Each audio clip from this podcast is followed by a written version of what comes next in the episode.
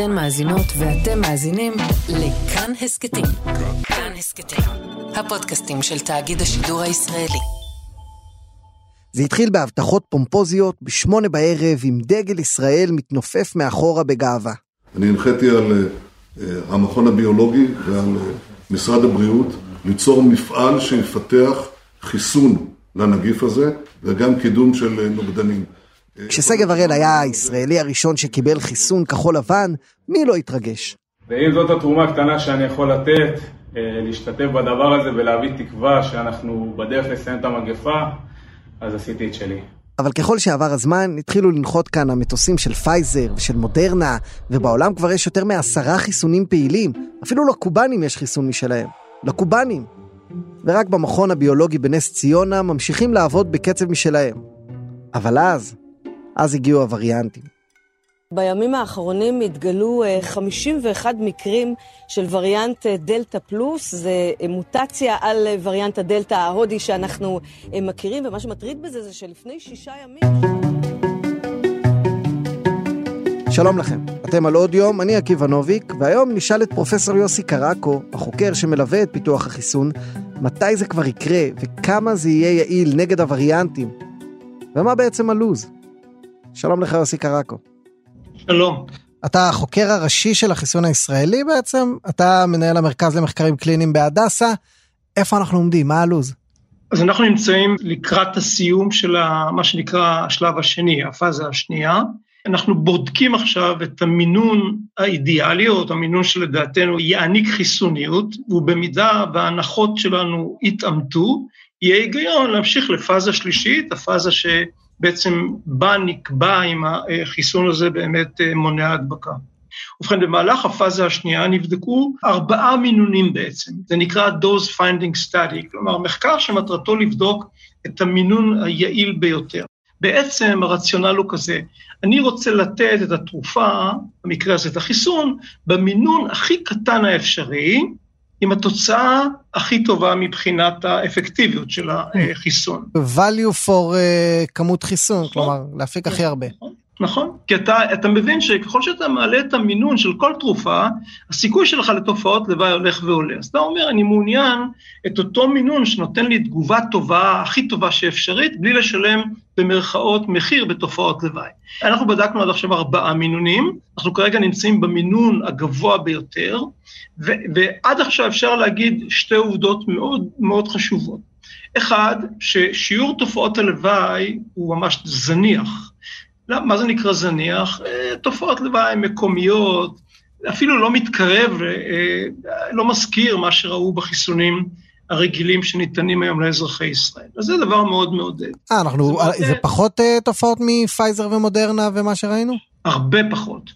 זה דבר מעודד, משום שחלק מה, מהחולים שלי למשל, מסרבים לקבל חיסון, כי הם שמעו שהחיסון של פייזר או של מודרנה כרוך בתופעות לוואי. אגב, אני במאמר מוסגר אגיד שהתופעות לוואי של פייזר ומודרנה הן עוצמתיות לעיתים, אבל הן קצרות טווח, ולכן אם מישהו שואל אותי, אני אומר לו, רוץ להתחסן. אני, אני מרגיש, התפקיד שלי פה בעסק אומנם זה לקדם את החיסון הישראלי, אבל קודם כל זה לקדם את ההתחסנות של תושבי ישראל, וכל מי שיש לו ספקות, שלא יבין שלא כהלכה, כן, יש תופעות לוואי לחיסון של פייזר ושל מודרנה, אבל תופעות הלוואי האלה הן באמת שוליות לעומת התועלת. אז אם כך, מה שראינו לגבי, אני חוזר לחיסון הישראלי, ראינו שיעור נמוך מאוד של תופעות לוואי, ממש נמוך, וזה דבר מאוד מאוד מבטיח. הדבר השני שראינו, שישנו מתאם בין המינון ובין התגובה האימונית, כלומר, בין התגובה של יצירת הנוגדנים. ככל שעלינו במינון, ראינו תגובה יותר טובה.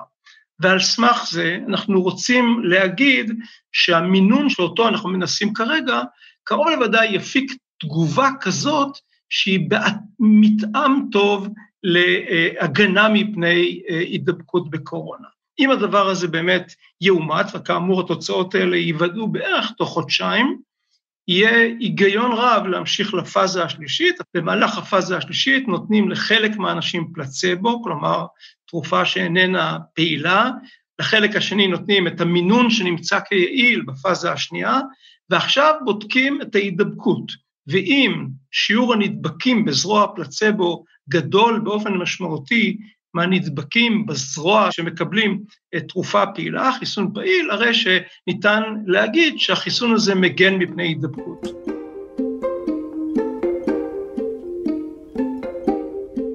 אתה משתתף בשיחות סלון בשנה האחרונה? כמו כל אחד אני מניח. אז השאלה שאתה בוודאי נשאל כמעט בכל שיחת סלון. אם כבר חתמנו עם פייזר ומודרנה וקרה לנו נס החיסונים, למה בעצם ממשיכים את אה, פיתוח החיסון הישראלי?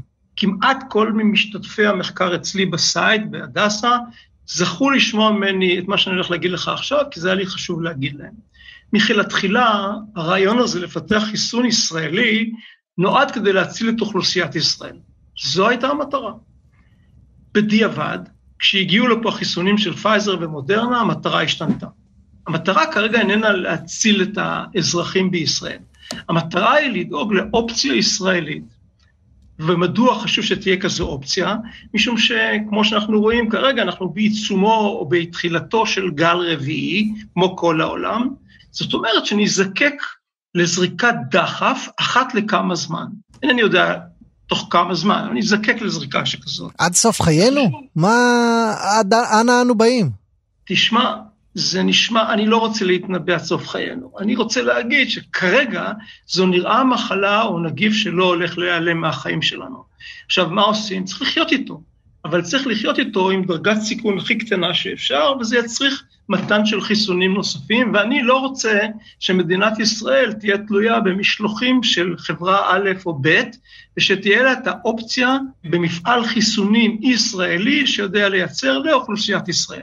אם על הדרך לפתח חיסון יעיל, כמו שזה נראה כרגע, שנוכל גם לשווק אותו לרחבי העולם, מה טוב. והנושא הזה הוא סופר חשוב, משום שהעניין הזה של חיסון כל העולם הוא, הוא דבר שהוא חשוב לנו גם כישראלים. אני רוצה להסביר למה. אנחנו נוהגים לדבר על חיסוניות עדר, אבל העדר היום הוא עדר של העולם כולו.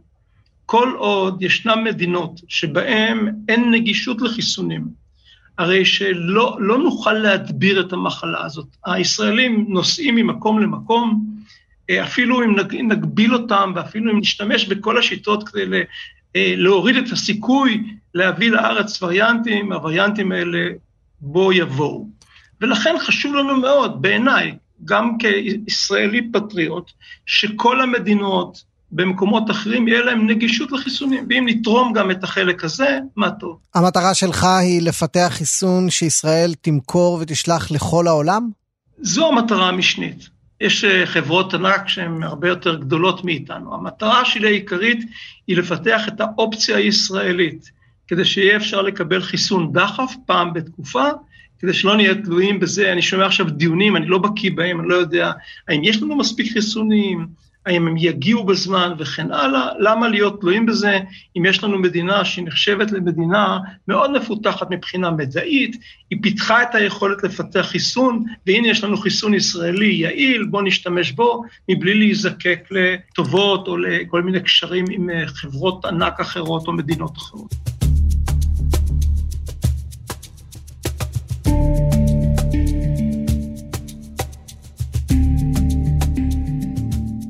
אני חושב שמי שהחליט, ובאמת אה, היה לו את החזון הזה להסתכל קדימה ולהגיד בוא נייצר חיסון ישראלי, הוא ראה מעבר לאופק, ואני אסביר למה. מי זה היה אגב? אני חושב שזו הייתה החלטה משותפת של הממשלה, היו שותפים גם ראש הממשלה וגם שר הביטחון. נתניהו וגנץ בעצם, עשו דברים טובים ביחד, אתה אומר. ככה זה נראה, תראה, זו החלטה לא פשוטה, אני אגיד לך למה. הם השקיעו 175 מיליון שקל עד היום. יו. נראה סכום עתק, נכון? מה זה, אני, אני כועס עליך כשאתה אומר את המספר הזה.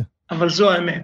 כש, כשפיתחו את פייזר, השקיעו בזה בערך שלושה ביליון דולר. שלושה מיליארד. זה כדי להראות את הממדים, את, את המספרים. זה מחיר זעום. למה זה חשוב? מעבר לעובדה שיש פה אופציה ישראלית וכן הלאה, המערכת הרגולטורית בישראל לא נתקלה מעולם בבקשה לפתח חיסון. היה לה קשה אגב לבלוע את זה, ובצדק, הם לא יודעים.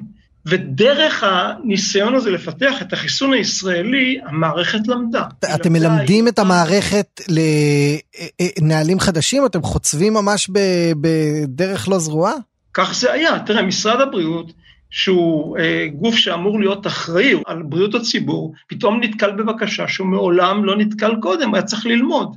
הוא עכשיו למד, אנחנו למדנו איך עושים את זה נכון, וכשיבוא קוביד 20 או קוביד אני לא יודע מה, אני חושב שהמערכת תהיה הרבה יותר מוכנה. אתה אומר שלושה מיליארד שפייזר השקיעו, אבל בוא נזכיר, פייזר אה, הטיסו את המניה שלהם לשמיים, אה, הצילו את העולם במידה מסוימת, בוודאי פתחו את המשק הישראלי, ובמכון הביולוגי בנס ציונה מסיימים עכשיו את השלב השני, עם המאה 75 מיליון. זה ההבדל, כי להם, בארצות הברית, אני תמיד נוהג להגיד שהנשיא טראמפ, שהיה אחראי על ההחלטה הזאת, ישן ליד חדר שיש בו הרבה מטילי זהב. ולכן יותר קל לו להגיד שהוא משקיע שלושה מיליארד דולר. צריך להבין, במקרה הזה פיתחו חיסון תוך שנה. אין לזה אח ורע. איך זה קרה? זה קרה משום שהמערכת הרגולטורית שם כבר אמונה על כאלה דברים.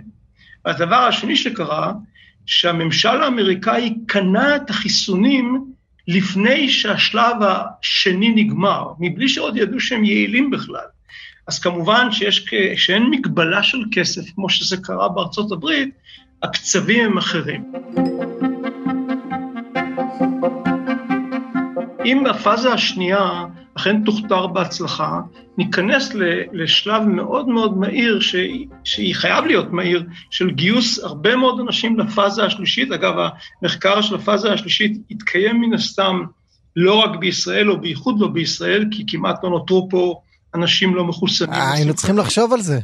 חיסנו את כולם ולא השאירו לך נסיינים. טוב שכך, אמרתי לך, אני קודם כל דואג לאנשים, אני חושב שצריך להתחסן, ואני גם היום, כשאני עסוק בלגייס עוד אנשים למחקר שלנו, אני מוצא את עצמי לא פעם עומד מול אדם ושואל אותו, למה אתה לא מתחסן בחיסון של פייזר, שקיים ונגיש עבורך, והוא שואל אותי, רגע, אתה מנסה לשכנע אותי לא להיכנס למחקר. האמת שהמחקר חשוב, אבל ההתחסנות של האוכלוסייה יותר חשובה, ולכן גם מאוד מאוד קשה לנו עם המחקר הזה כרגע.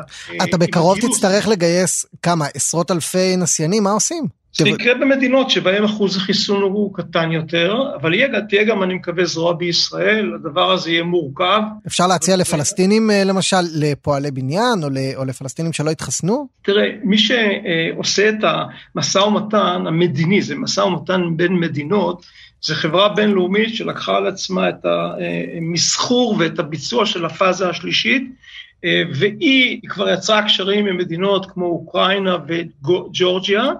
אנחנו בהדסה יצרנו קשר עם, עם ארגנטינה, והבאנו את הבשורה הזאת של האפשרות לבצע את המחקר, את הפאזה השלישית בארגנטינה, ויש שם התלהבות רבה, אנחנו בעצמנו נפגשנו עם שרת הבריאות ועם הצוות בארגנטינה שמאוד מאוד מעוניין לשתף פעולה ולהיות בעצם אה, חלק מהתהליך הזה של פיתוח אה, מוצר שהוא טכנולוגיה ישראלית. כמה אתה צריך? בוא נעזור לך, יש לנו, לאודיום יש המון מאזינים אה, ברחבי העולם, בתפוצות, כמה אנשים צריך? תראה, סדרי הגודל של המחקרים האלה הם 30 אלף, סדר גודל. אה, קל, מה זה, זה לפרקים הפחות טובים אצלנו. אוקיי, 30 אלף שאתה מזריק לחלקם פלסיבו ולחלקם כן. את האמיתי, כמה זמן השלב הזה אורך? תראה, המחקר כולו, אגב, גם המחקר של מודרנה ופייזר, עוד לא נגמר, צריך לדעת.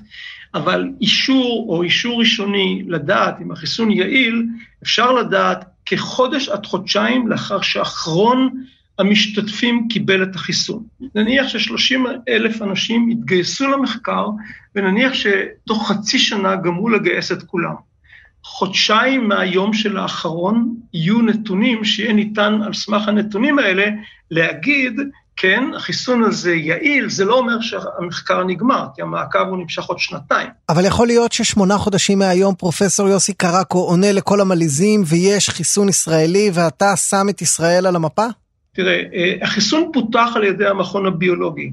אני רוצה להגיד מילה טובה לחברים האלה משם, מהמכון הביולוגי. צריך לתת להם את הקרדיט. הם אנשים מדהימים מבחינת היכולות שלהם. הם הצליחו לפתח אה, חיסון שנראה לנו מאוד יעיל ומאוד טוב. אנחנו התחלנו להיות שותפים אחרי שלב הפיתוח. אנחנו זה הדסה. הדסה וצוות החוקרים האחר משאר בתי החולים, שגם כן. כן תרם כל אחד את חלקו. החלק העיקרי באמת, החלק ה-invention, ההמצאה, הוא, הוא פרי עבודה של מדענים מדהימים במכון הביולוגי, שאיש לא שומע אותם, הם עלומים, אף אחד לא יודע איך קוראים להם, פניהם לא חשופים. וזה הזמן גם להגיד להם תודה.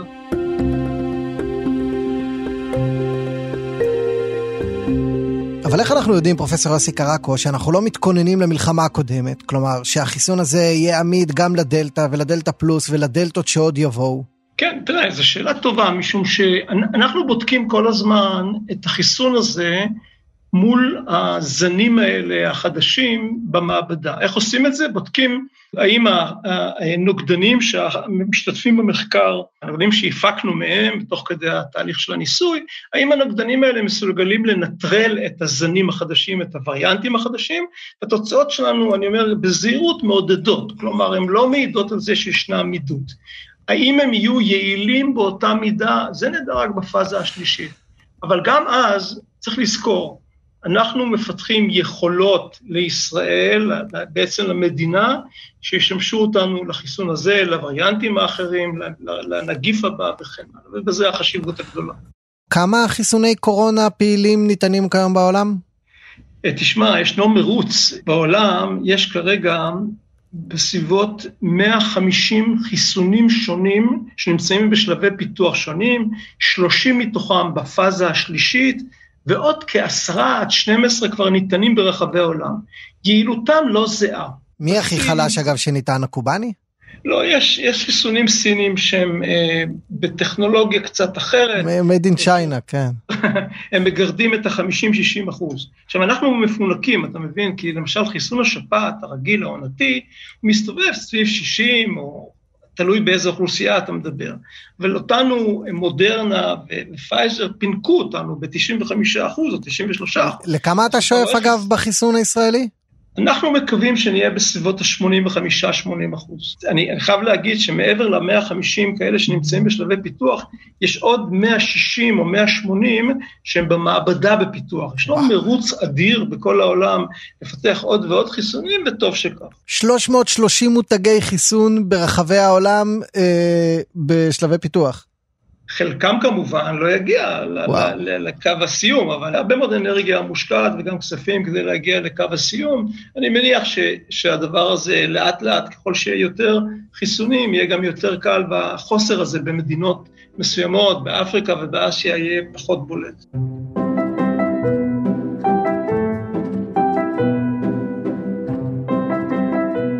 פרופסור יוסי קרקו אה, מהמרכז למחקרים קליניים בהדסה, אתה החוקר הראשי של החיסון הישראלי. נאחל לך ולחבר'ה בנס ציונה במכון הביולוגי ובהדסה וכל החוקרים שאחרי שנה וחצי של שאלות, נו מה קורה, נו מתי, נו מה יהיה, תהפכו למי שהביאו את החיסון הישראלי.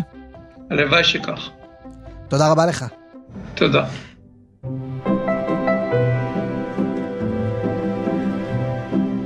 ותודה לכם שהאזנתם לעוד פרק של עוד יום, שאותו ערך והפיק דניאל אופיר. את הפסקול עיצבה רחל רפאלי, הטכנאי הוא יאיר ניומן, תודה רבה לכולכם. אם אהבתם את הפרק, אתם מוזמנים מאוד לשתף אותו עם חברים וחברות. אם יש לכם הערות על מה שנאמר כאן, מוזמנים מאוד לכתוב לנו בדף של כאן הסכתים בפייסבוק, או בדפים שלי, עקיבא נוביק, בפייסבוק, טוויטר, אינסטגרם, ICQ, מירק, מקושרים. עוד הסכתים מבית כאן תוכלו למצוא באפליקציית הפודקאסטים האהובה עליכם, באתר שלנו, בספוטיפיי, יש לנו גם יישומון לרכב. אני עקיבא נוביק, תודה רבה שהאזנתם, ניפגש בפרק הבא.